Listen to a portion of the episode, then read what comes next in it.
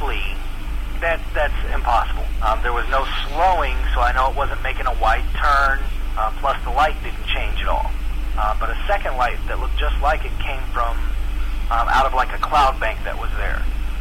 And so I tapped the guy and I'm like, hey, do you see that? And I pointed at it, and he saw it. And what the fuck, basically, is what he said. And I said, I don't know what that is. That's why I'm asking you if you see it. I'm not crazy, am I?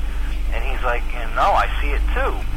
And about that time from below, behind the trees, another light came back, came up. So there were three now. They basically just danced around for about three minutes. I mean, just literally just flew around. You know, big, big arcs, straight lines, straight up, straight down, you know, up at angles, down at angles. Two minutes, maybe three, after the hailstorm, I was looking out the window, and all of a sudden, from the south, two fighter jets, military fighter jets, came just screaming through, and they were flying in combat combat formation, and they were headed directly towards the direction that I had seen those lights in. My point of view on it is you're not going to scramble two fighter jets in combat formation in a hailstorm. And then I saw six lights in a line cruising across the sky, very fast, faster than a satellite would go. You know, it was about a maybe a quarter to a I know that guy. Let's come back to that. When I was a kid, maybe eight or nine, I got really into the paranormal. It started with an episode of Unsolved Mysteries. My mom tuned in for the true crime stuff, but it was the Chupacabra episode that hooked me. From there, I watched all those Discovery Channel aliens and cover ups shows, read all the spooky UFO books at the library.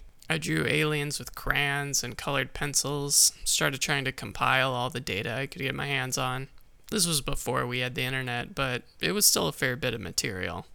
Carl Jung, founder of analytic psychology, called the UFO phenomenon a modern myth in the making.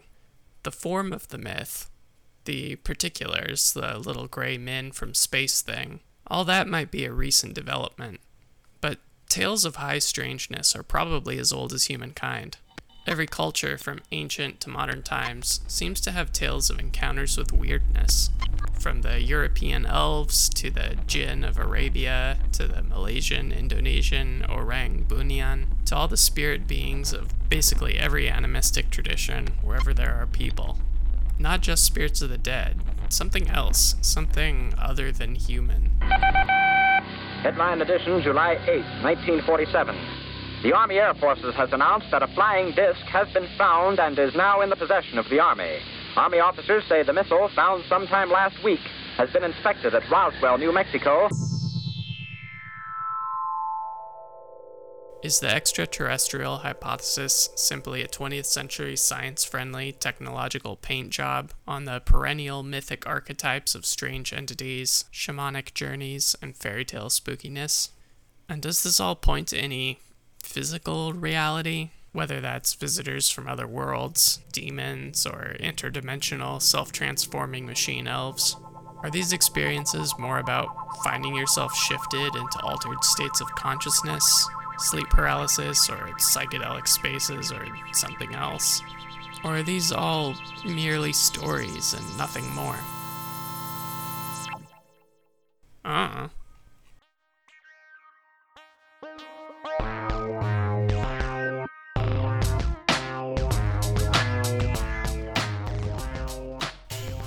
If you haven't had any weird experiences yourself, if all you've got to work with are secondhand anecdotes, fuzzy footage, debunked hoaxes, and a handful of potential explanations for any given report, You may find the breadth of evidence for any spooky happenings to be unconvincing.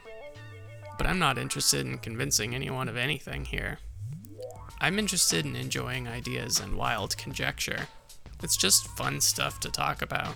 Scrutiny and skepticism are great for evaluating claims. It's incredibly useful to think critically, but it's also useful to keep an open mind, to wonder, to entertain ideas, even really strange ones, without bothering with belief or disbelief at all. The world is full of mystery. There's a lot to be said for staying with the mystery, just hanging out with that sense of wonder and seeing what happens for making room in our lives for the imaginal, the numinous, the awe inspiring, as well as the rationality and parsimonious models. Oh shit, what's that?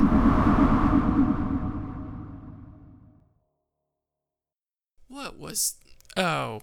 No, wait, it's just some sound effects.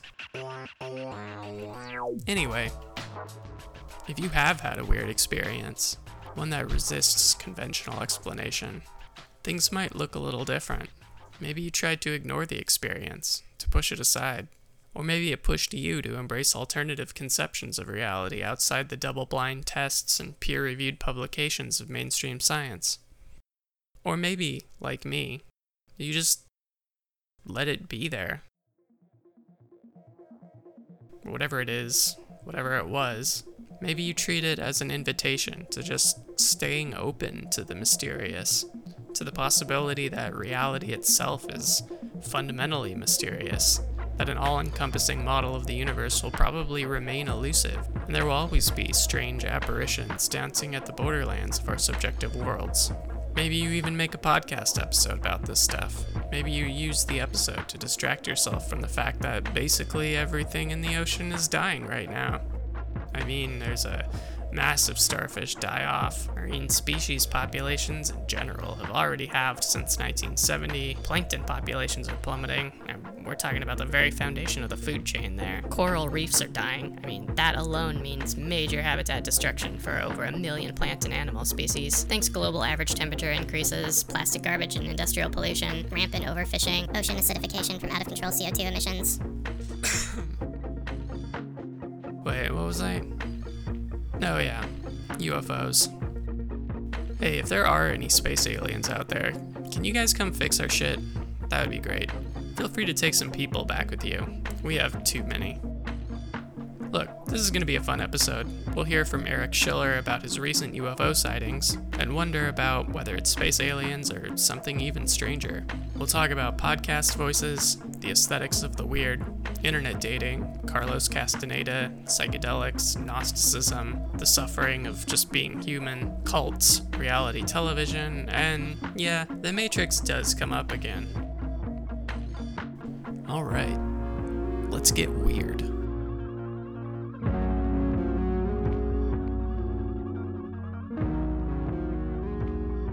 All right, now I'm recording. Um, yeah, those guys have to sit in front of the mirror and talk to themselves, right? I love Ira Glass as an example because it doesn't sound like he's trying to do a radio voice. Like he's he's not trying to do the traditional like James Earl Jones type thing. But I'm sure even his voice is still mannered for radio in some way. But some of those, some of the like podcast, like the really millennial podcasts. There's a millennial podcast voice, and that's the one I'm talking about. That's what I got to develop the stuff I mostly listen to is like pod, last podcast on the left. You know that? Oh one? yeah, I love those guys. So that's what this is going to be like. Basically, I only know how to say really inappropriate things and then laugh at myself. Are you the loud one who always sounds like he's screaming? Is that going to be your role? You know, the funny thing is when that guy is screaming, the other guys are like, all right, reel it in. But like, they're on like a podcast with him. Like, they decided to be with that guy. So it's, it's got to be like fake reeling in, right? Yeah, I, I mean, I'm, I'm sure he's on the show at all because he's so excitable and emotive. Yeah. You did internet dating, right? Let me stop me if I'm going to get too personal here. No, it's fine. I did. I, I did OK Cupid. Yep, I did that. I think what I learned from that experience is that women don't like me. So. uh. and when they start to not like you in the process too, because there's a lot to correlate. It's there. usually early. One time I was on this date with a, she was a lawyer, and somehow we got in this conversation where it was like she thought like you know we were that society was heading towards a, a better path, And I was like, obviously it's not. Yeah. This was before Trump, a long time ago. So you know, you know, we had Obama, so everybody was like riding high. but maybe she thinks the same thing. But I, but she didn't want to date me after I told her that. I guess she wanted to only date an optimist. I mean, there's optimism and there's naivete at this point. I mean, you know, it, it, it's kind of like her um, role in society required her to think that she was, you know, helping somehow and that it was going to get better, right? Like she was a so she was a public defender. That was the part that I missed. That's important in this conversation. And probably dating a guy who was like, "Yeah, you're all fucked." probably wouldn't help her. Maybe. That makes sense. You kind of need an ideology that keeps you going with whatever you're doing. yeah. That's why I think like the Silicon Valley tech utopianism, uh, optimistic futurism is kind of interesting because it kind of justifies a lot of software engineers just writing software for whatever giant company, but really they're building the AI that's going to save the world and everyone gets to live in digital heaven and live forever and all that stuff. it's kind of weird because Elon Musk says that he's worried AI is going to take over and we don't have any control of anything anymore. But I mean, look at how that's working out. So maybe maybe that would be okay. Stranger things have happened. Have they? Have stranger things happened? I think stranger things have happened. Yeah, they had a second season too. Yeah. From the far horizons of the unknown come tales of new dimensions in time and space. You'll live in a million could be years on a thousand maybe worlds. Better known how to brought my toothbrush. Your civilization or life will disappear forever. Warn them, Earthmen. End of the world. That's a very common illusion. You gotta believe me, we've gotta stop it.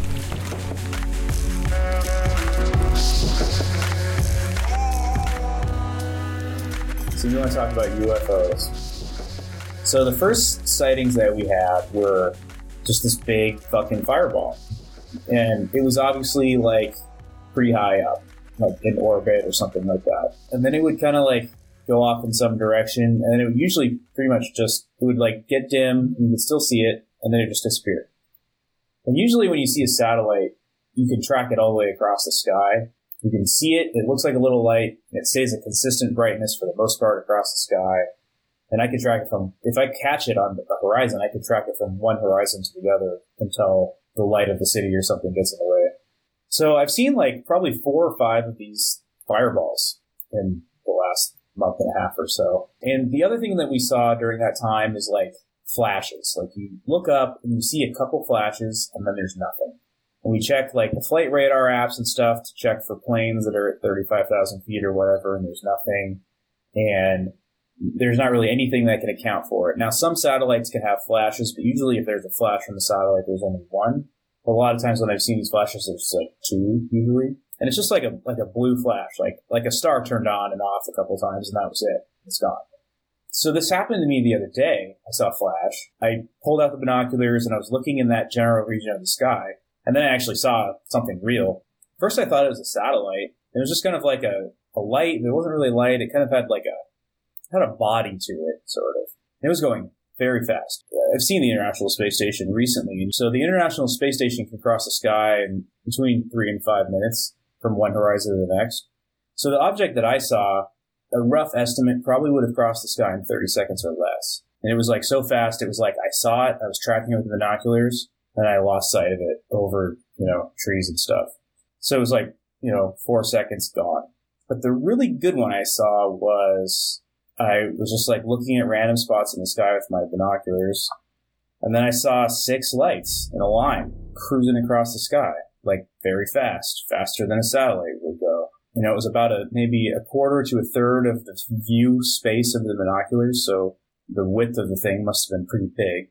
Cause like a plane would probably take like a time, it would look like a little speck at that height. You could see the lights on it and the wings and stuff, but it was bigger than a plane at 35,000 feet by a magnitude of five probably. So it was like five or six planes flying in a row. That's my first like legit, like holy shit sighting where I saw it and I put binoculars down and like I did not really know what to do. It was kind of like maybe I should be looking for more, but I was like afraid. That was like piercing veil kind of like there it was. Hmm.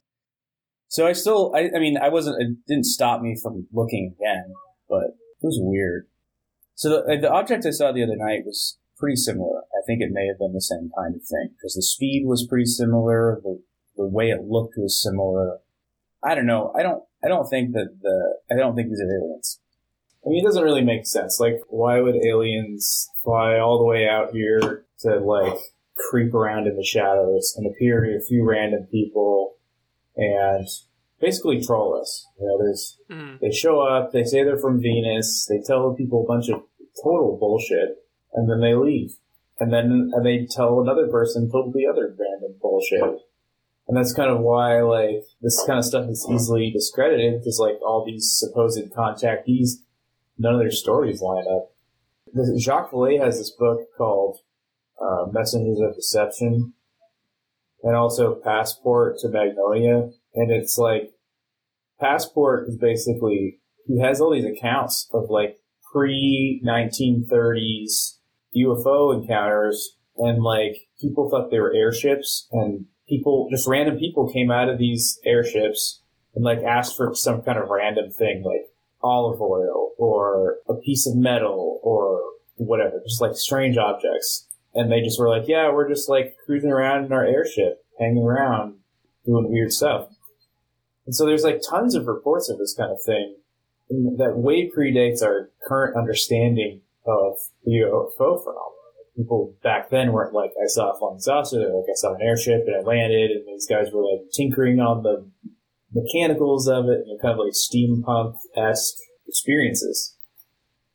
So now we have this other experience where people, you know, see these supposed gray aliens, and they have this like medical procedure or something, or like they, um, you know, the other experience that's common is that aliens tell them that the planet is in danger, and you need to do these things to stop it. The nuclear war thing 50s and 60s was big for that aliens told people that nuclear war was coming. You have to stop the nuclear tests or something like that. So, um, whatever this thing is, doesn't really like have a cohesive message. In fact, it it, it apparently lies. Like it, it tells things that don't really line up with anything at all. Almost like it's just you know, it just has to come up with a story every time it encounters actual people, whatever it is. And I don't think all the people that have these experiences are crazy. I think a lot of them could be crazy. But maybe these experiences are not happening in, in normal consciousness, whatever that is.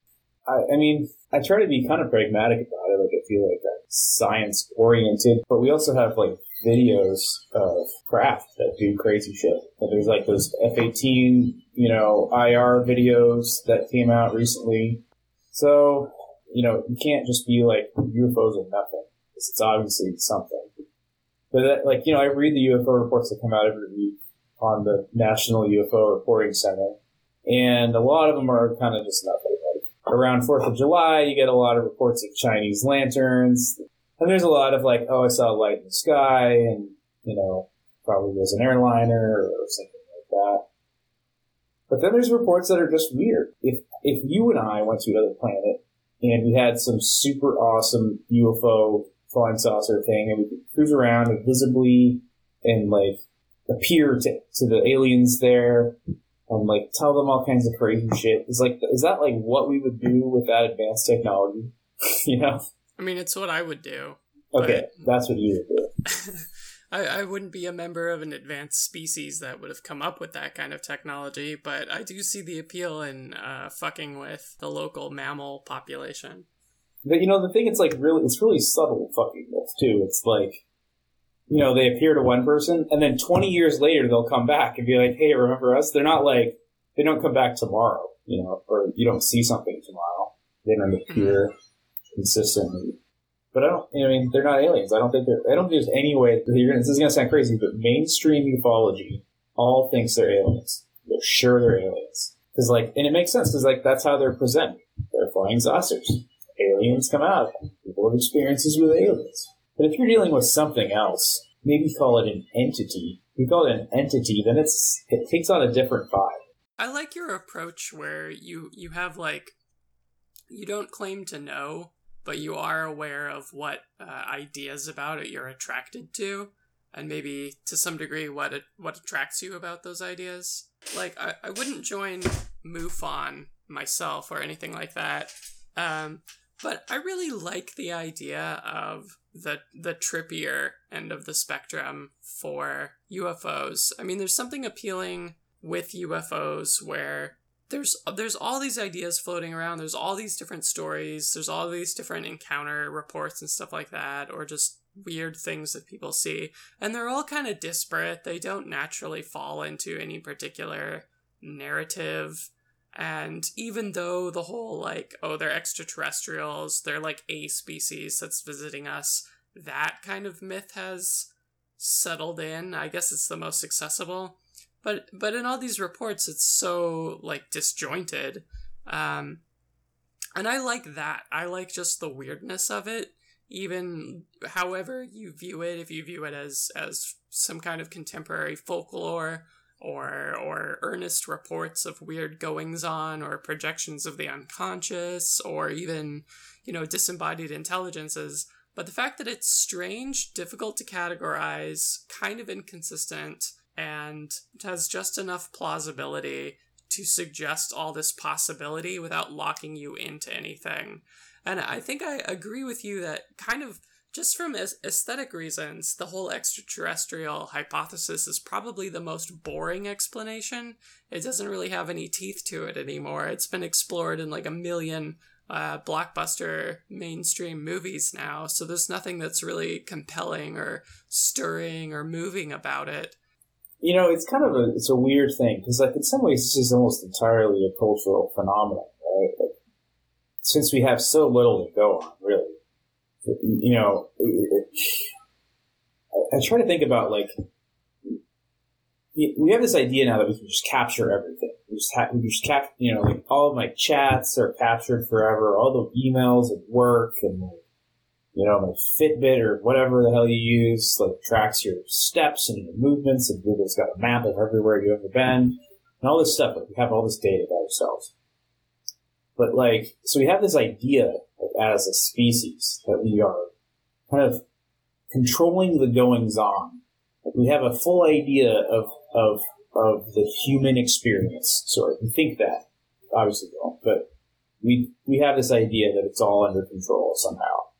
And the UFO is like, it's so slippery. Like you see it in the sky, but like, you know, the things I saw were so fast you couldn't even couldn't take a picture. I couldn't even look down without know, it's such a so that's the slipperiest possible thing that you could experience. I feel like, like so that is like something that is untouchable for us. It's like it represents a otherness that we can't capture or understand. And that's why I think all the story, all the stories come out, and like you know, if you really dig into it, they there are people that think there's more than a hundred ra- races of aliens visiting this planet, with all these different, you know, ideologies and stuff battling it out. It's kind of like sorcery of the spectacle. It's this idea that culture mediates our behavior, and the cult, we don't own the culture. The culture owns us. It's like a control system. Spectacle has its own agency, an anti-human agency, and it runs in our minds. It's just like this sort of meta software runs in all the humans and causes us to behave in certain ways. And so, uh, I kind of feel like the UFO thing is sort of related to that. It's like this otherness. It's, uh, it's disturbing. It's, um, hmm. I feel like it's like actually really important, like whatever it is, because it's just too weird to not matter. So, you know Carlos Castaneda, right? He mm-hmm. he wanted to make a lot of money and start a cult, so he did that. Um, but in his books, he came up with a he kind of ripped off Buddhism and a bunch of other shit. You know, made fake shamanism and stuff. But in his books, he has this idea about he calls it predation, and it's this idea that like um, humanity is food for something else. And then he calls it the flyer, and the, the way he talks about it is kind of this weird spiritual, like, is it real or isn't it kind of thing. But basically, he says that, you know, this entity feeds off of um, emotions, like strong emotions. And the entity kind of cajoles us into uh, strong emotions by creating drama in our lives. Uh, we do it ourselves by just you know, going with whatever this creature does. So I think maybe UFOs are somehow related to that. If he actually tapped into something real, because I, I, mean, I think Carl, like you can be like a cult leader and like have all these ideas and stuff, but it doesn't mean that you're totally wrong about everything, even if you're just trying to make a buck. I think you know a lot of those guys, like Crowley, and a lot of them came up with really a lot of really interesting shit, and they were definitely trolls. So. Yeah, I mean, opportunists can still be pretty creative in what they do with their source materials. Um, I always appreciate the ones that are really good about indicating their sources too, so you can kind of cross reference. Um, I'm very skeptical myself that Carlos Castaneda actually went and had these amazing experiences based on what I read about well, he has like uh, records of checking out books at the library at the time that he was supposed to be in. Um, but Alejandro Jodorowsky said that they you should read them like poetry, um, and they are sort of they're pretty poetic. You know, I, I, I dig it. I was skeptical while I was reading it, but I still felt like I got something out of it. I mean, the imagery is interesting. The and I think like the is it real or isn't it kind of adds a special allure to it, e- even more so than if I like 100% believed that what I was reading was fact.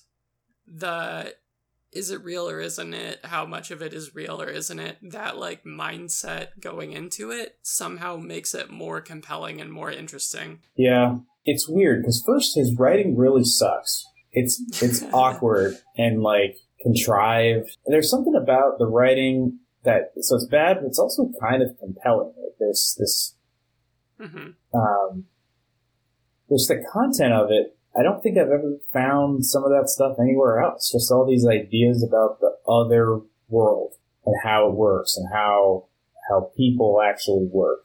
You know, there's a lot of kind of 60s, 70s psychology in there, like you know, Timothy Leary, John Lilly type stuff.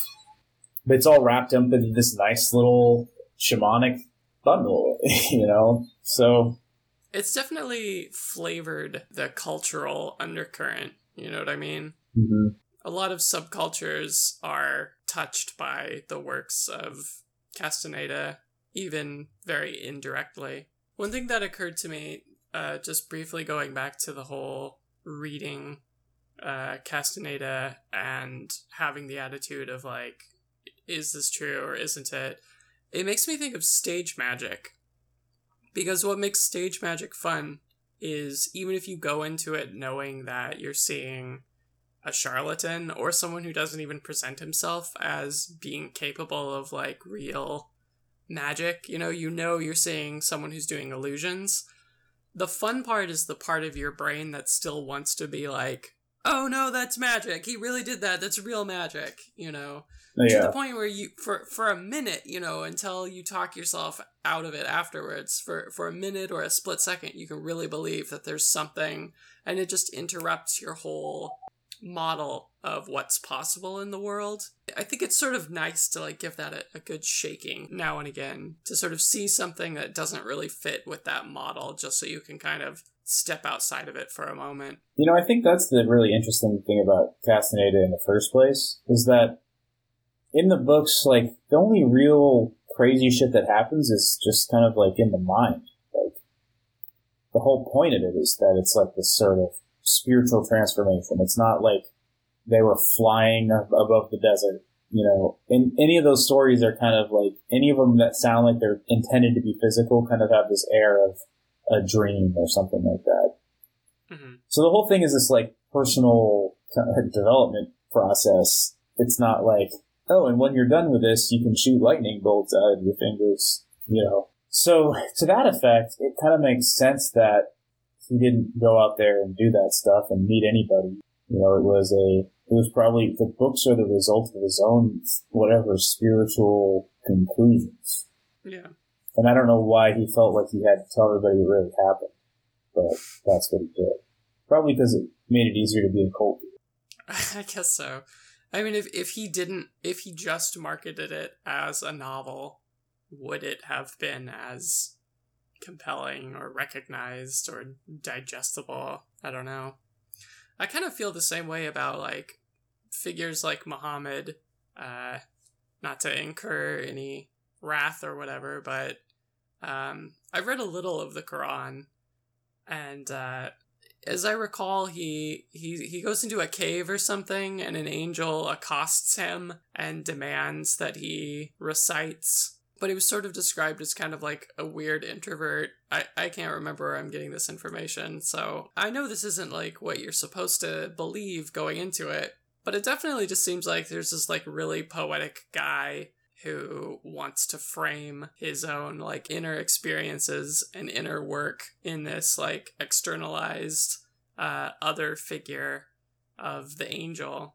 But so then, if Muhammad went and said like, "Well, no, that I wrote this, but it's like it's kind of about me. It's like me talking to me." No religion would have come from that, you know. Yeah. Well, you know, like there's these ideas about a lot of those religions that the people, like the prophets or whatever, were often in, under the influence of, you know, some kind of mold in a cave, ergot or something, and so they were tricked, basically tripping. And so imagine, you know, you're sitting in a cave trying to write a book and then tripping or like, and then maybe what you were thinking about kind of seems real. And that could have happened to Carlos because his, his whole thing was in the beginning, he was trying to find somebody that would give him peyote, I think, like in Mexico. So he was trying to find a shaman that would give him peyote so he could study the cactuses or something and the, the rituals of the natives there. So I guess the story could go, he found some guy to give him peyote and then the rest is history. You know, like he, he kind of went on his, his vision trip and for all we know, maybe he really believed all of that shit happened, you know? You know, all of his books, like, you can pick one out of the series and just read it and it has nothing to do with the other books. it's like, I mean, this is the account for the other side. If he was writing fiction, why doesn't it make more fucking sense? Yeah. That's a good point. Because there, there's like this, like, like some of the books, they act like they're really leading up to something, and then nothing happens at all. And it's not like a, a device in the story. It's just like, it was almost like he was like planning on doing something and he kind of forgot and then it never happened. And every single book has this kind of force to it and it kind of just peters out and then you explain something and that's it. Yeah, I feel like there's a there's maybe like a Hollywood movie in there somewhere about Castaneda writing uh, the teachings of Don Juan. And there's a few different ways you could approach it too, depending on like how much reality you wanted to put in there versus how much uh, you want to make him into a, a fictionist, or or even have like some unreliable narrator element, so it's unclear like which version of it is. Kind of like uh, Tim Burton's Big Fish. I feel like there's maybe like a big fish type story in here. You could see uh, playing out as a movie. I'm trying to think of how that would go. I think it would almost have to be like you'd have to just be fully in, in Castaneda land to get it right. Mm-hmm. You just you just like you leave reality, and now you're Carlos Castaneda writing about himself in a novel. Because like you know, if it's if it's actually nonfiction, then it's okay. But if it's fiction, if you're writing about yourself, then you're like Stephen King. Then he's just like the Mary Sue of his fan fiction of reality. You know, I'm kind of surprised that's not more like you think that would be a thing that people would write stories about themselves more often that are not real, like a you know a more interesting life than they're living. Yeah, well, there is creepy pasta, and uh, isn't most. It seems like a lot of creepy pasta is written as if it's from the point of view of the person writing it.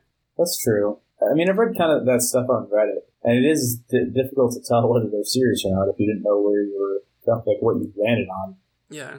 The thing that gets me about Carlos is that he has all these ideas about seeing things that aren't there. That like that there's this other world, like just a thin layer on top of ours, where these other entities exist and are around us all the time. And that sometimes you can just kind of like accidentally shift your perspective just a little bit that you see it. Maybe that's what all this stuff is. I mean, I think that's a really beautiful idea. Um, and it's definitely not unique to Castaneda either. But yeah, maybe maybe it's like a many worlds interpretation of quantum physics, and there's just like this giant chunk of multidimensional possibility being manifested constantly around us that we just are overlapping with that we just don't n- normally encounter, but every once in a while something goes wrong or weird, and we get a little hint of it.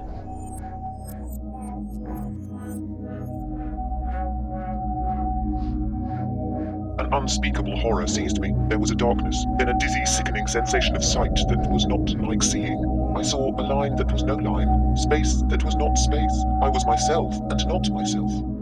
When I could find voice, I shrieked aloud in agony. Either this is madness or it is hell. It is neither, calmly replied the voice of the sphere. It is knowledge. When I was a kid, my dad read me this short story about someone who like got up too early or something and they were still like putting the finishing touches on reality. He had somehow become disjointed from whatever process was creating the world around him and it was being sort of consciously put together like a stage. And uh, I mean, I might be remembering that completely wrong, but it made an impression on me and I really like the idea of like you're just seeing like a little bit into some like hidden machinery of the processes going on around us invisibly that construct our conception of reality. I, li- I like that reading. It's just uh you're seeing some control error that you're not supposed to be privy to. Yeah, or the alternative, which is that it's fully intentional. I mean, I almost think that's more likely. Like, uh, if if there are machine like some sort of machinations that construct reality, it'd probably be sort of a thing like the Matrix or something. I guess in the Matrix they have this idea that there's mistakes and you experience deja vu and you change something or whatever. But if there was a, a machine capable of projecting this type of reality, controlling all the variables that we all see every day, and making sure they all line up exactly in a, a way that provides continuity to the universe. you'd think that those machines would not have ever failed. Maybe, but they would be super complex at that point, which seems to jack up the likelihood of some kind of failure or glitches or something. It almost feels like that it's like built into the universe. There's these little clues that, like, all this paranormal shit is all it really is is just clues that are just telling you this isn't real. That's it. It's just like a little reminder. And I think most people experience it and they have that crisis and then they move on. They, they go back to believing things are the way they were before. Mhm. And texts like the Matrix and all the other things that, you know, posit that this world isn't real just sort of separate us from the ability to realize it. I think you just go, "Oh, that's the Matrix." Obviously, that's not true. Oh yeah, like it kind of trivializes it a little. Yeah, Or it's like how um, corporations will take revolutionary rhetoric or images or elements of the counterculture and package them for safe consumption. Yeah, maybe the Matrix is doing that. It's even sold you the truth as an obvious fiction. Well, that's kind of like, I mean, that's not the same, but that's also the kind of the weird alien thing. It's like, you know, the aliens are like, we're aliens and this is what's happening and we got spaceships and shit. And the people that encounter, have that encounter just believe it, mostly. Most of those people just believe it verbatim. That that's obviously true because they're aliens. Like, they've got a spaceship, you know? And that, and in the same way that the Matrix, like, keeps you away from the truth, that also keeps you away from the truth. You're just like, you don't question it. You're just like, obviously they're aliens. They they, they present themselves as aliens, so you know, duh. Yeah, I mean, if uh, if there's earnestness to any of these accounts and any of that shit happened to people, it would be really hard for such an emotionally jarring experience. It would be really hard to distance yourself from that, to have any kind of like skepticism if it presented itself as as real as anything in waking life, you know what I mean? Yeah. Even the ones where they seem to report some kind of altered state of consciousness accompanying it, you're still there's still the reality of the experience of it, and if it's so profound, you know, it, it's like the difference between um, the psychonaut and the rational psychonaut. uh, the, the subreddits is there's they're sort of like reporting the same experiences, but Rational Psychonaut is more like, but hmm, obviously that didn't really happen. But it's hard to do that sometimes if you have an experience that's so compelling. Yeah, that's a, that's an interesting thing about. Uh, there's like two places, you, two camps you fall into. Like one, you believe it, you believe in the process or something. You don't believe that all those things happen to you like physically, but you believe that the things you learn are true or have some bearing on your there's the people that are like, it's just like imagination, it's for entertainment purposes only, like there's a little stamp on it, and you just kind of push it off to the side and continue believing what you believed before. And I guess you don't have to fall exactly into either camp, but it's interesting like which people fall where. People that I feel like fall into the it's just for entertainment tend to be pretty religious also. Really? Well, I think it's that I mean, the psychedelic experience, if you really do it right, is pretty jarring to who you are. Mm-hmm. And I think if, if you have that experience, what happens is that you sort of lose yourself. You have this neat little package of who you are and all your relationships and where you go every day and your job and whatever. And then you have this experience that not only is it not any of that, but it's it's like so alien to your normal experience that it is. I don't even know like how do you describe it. It's just like it's something else, and that something else is so violent to who we are that it kind of like creates this sort of like fissure, and then you have to like account for that fissure somehow.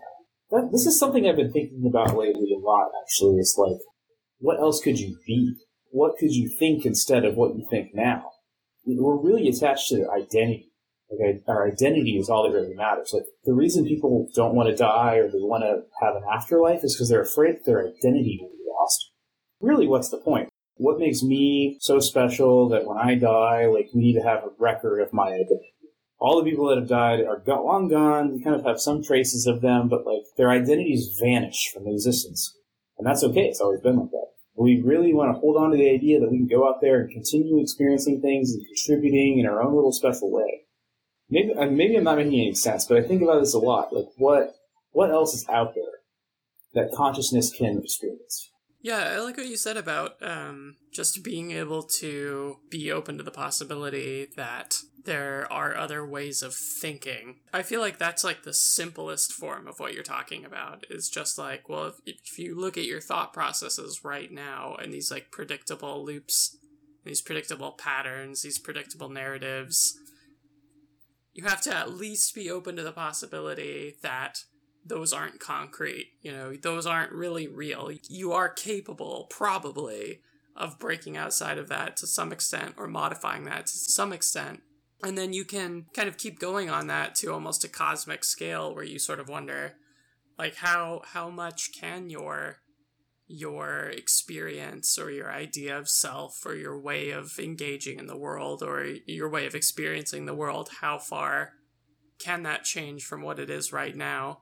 And if you're into uh, psychedelics or you just really pay attention to dreams, or especially if you get into lucid dreaming, or even, you know, if you meditate a lot or do yoga a lot, you are at least confronted with experiences that you probably didn't think were within the realm of the possible.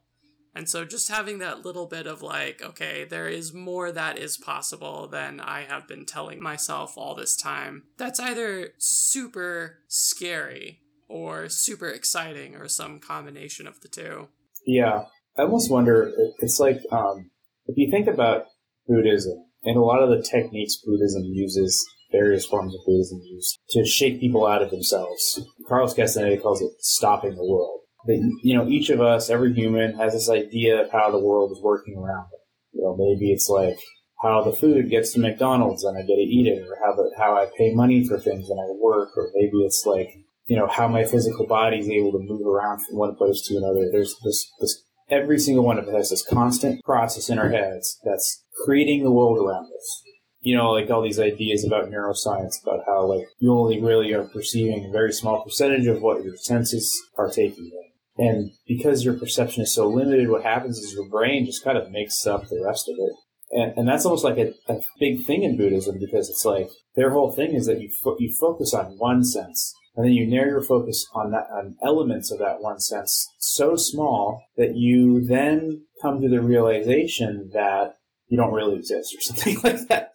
You know, so that maybe we can kind of break out of this somehow. All this stuff, Carlos, Buddhism, the aliens, all that shit is about shocking yourself out of the humanness. You know, you watch reality TV. There's all this crazy drama going on.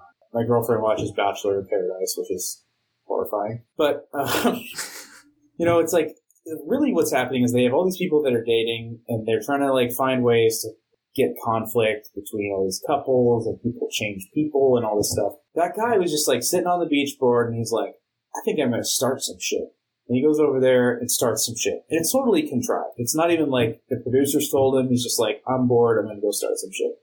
And so, like, the whole thing with a show like that is that what it is, is a very short instruction manual for dealing with other people. You know, you see relationships happening, people want things, they, they have different strategies to go and get the things they want. And you have that little instruction book that's Bachelor in Paradise, and you can go to the next show. There's this other whole other strategy for getting what you want in like The Voice. You know, you go on a singing show because you want to become famous and make a lot of money. All these human drives are, if you boil them down, strategies for getting human things. you know, like obviously humans are doing a lot of things wrong. And what is it about us that makes us keep doing things wrong, even though we know we shouldn't do those things? It, it's like the software of the human kind of pushes you there. So I kind of feel like there's this way of like the stopping of the humanness of you. You're not you're not influenced by these other factors that are telling you to do all the stuff, the pressure and the whatever, and you just exist. I don't know if that made any sense at all. Kind of sounds like uh, ego death. Yeah, maybe it is like that, but I'm not sure it's about it's necessarily permanent. But like there needs to be some way for us to become more than what we are. I think about that when I whenever I go to take the trash out and there's just like all these bags of recyclables in the dumpster and uh, just like the wrong shit sorted into the wrong recycling bins for anyone who even tries to recycle. And I think about how like we're we're totally destroying the planet in these ways that are gonna come back to bite us in the ass uh, more and more the longer we do it. And I look at I, th- I think about like I've been brainwashed to recycle my whole life. I mean, I watched television and there were advertisements on television telling me the importance of recycling. There was like PBS cartoons telling me how important recycling was. And that and it's pretty simple. You know, it's just putting the waste into one container or another. It's like the lowest investment possible. And we can't even seem to do that for the most part. Like, even that is just kind of too much of an inconvenience, or there's not enough motivation there, or something like that. So I do kind of wonder, like, what would it take to break people in general, myself included, out of all of these little ruts that keep us trapped, you know, repeating the same self destructive behaviors? I guess that's the million dollar question for like the self help industry maybe not everybody has this, but I have this desire to not be who I am. And it's not like, oh, I just want to be more like other people. It's more like I just don't want to do the human thing. There's something that, something about it that's kind of aesthetically unappealing to being human. and I, like the garbage thing, it's like the garbage. It's like there's a lot of garbage involved, a lot of fighting, and a lot of mental anguish and all that. Yeah. It is exhausting being a being a human with all of this li- linguistic garbage that we get to accumulate on top of the just the suffering of being and being threatened and the anxieties of you know like I think about my cat every time there's a little noise that happens that he doesn't immediately know what it is. He's like in full like alert mode yeah. like I might have to defend myself against this predator that suddenly showed up. So we kind of have that except we can like cause ourselves to do that because of stories that we tell ourselves over and over.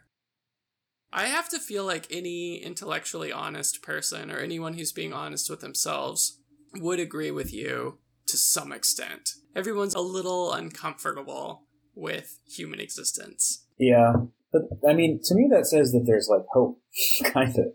That like, well, I mean, if if you were like under some control, or maybe we're just too stupid, the fact that we, you and I could be like, huh, maybe there is maybe we can someday not do this anymore is is hope that maybe we'll figure out some other way of being that's not this that's not you know yeah.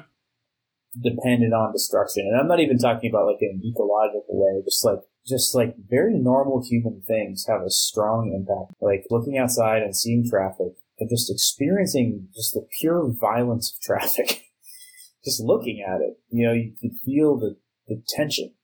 Like how driving relies on yielding so much to prevent accidents and sort of like this like constant game of chicken. Like so much driving is just chicken. Like who's going to stop? And there's a rule about who's supposed to stop, but that's not always followed. You know, a lot of times you come into encounters driving that, you know, you have the right of way and somebody else just goes and you have to stop to prevent yourself from getting hit, even though it was your right of way?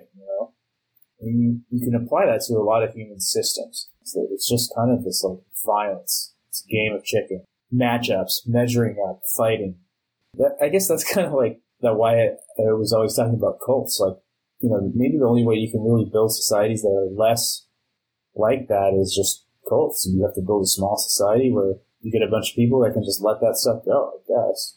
But maybe not. Maybe it's not possible. Yeah, I mean, cults is kind of like it's kind of a fun term for it. Yeah. You- like sort of a way to be flip about it a little. But I agree. I think there's some value in experimenting with other ways of being. I mean, obviously, there's a lot of ways that the shape of our dominant society right now is highly destructive and not likely to last uh, for a long time.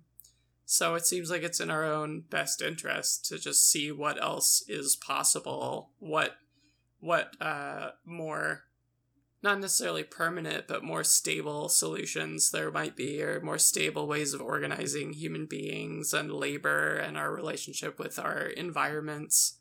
Um, why would we not be like rapidly prototyping? Yeah, it's kind of like the conservative thing about if it's not broke, don't fix it. I think most people have this assumption that it's all mostly working. And I, get, I, I guess I see it as if a system involves violence to persist, then it's not working. Hmm. What if life itself requires violence to persist? What if that's just the cost of living is some degree of violence? I mean, I think that's probably true. Um, it's sort of like an entropy question, right? Like, Mm-hmm. you know, entropy is sort of violent itself. But I think that, um, obviously you can't just put a metric on the violence. But, you know, if all humans became vegetarians tomorrow, that would obviously be less violent than if we didn't. You know, so maybe we can come to a point where we just have a baseline level of violence instead of being Yeah. really violent.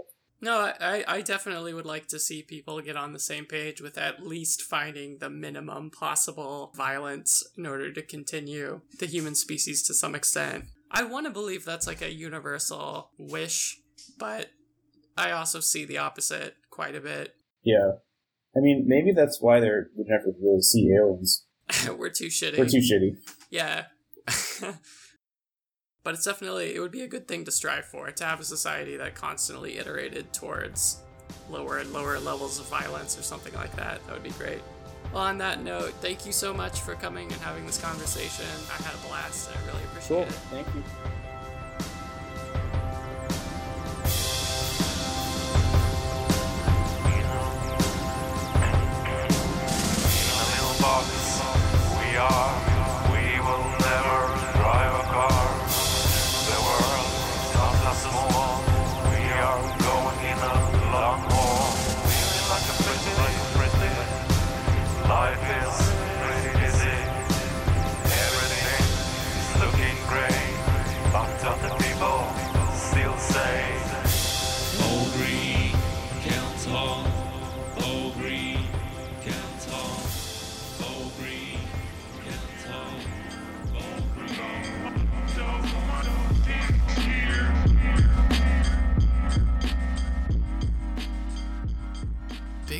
My guest Eric Schiller.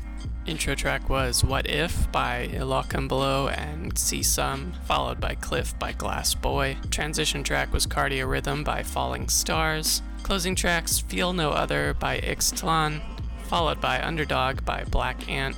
Thanks to LibriVox for the Flatland audio, read by Ruth Golding. Flatland was written by Edwin Abbott Abbott.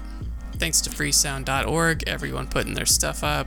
We used like 30 sound assets for this episode. Shout out to Hike and Freak, Julian Matthew, Alan McKee, Just Kidding, Freedom Fighter Victor, Scenes, Andrew Duke, Swanho, Robert Barr, ERH, NPEO, Real Theremin, Noir Nex, DAF024.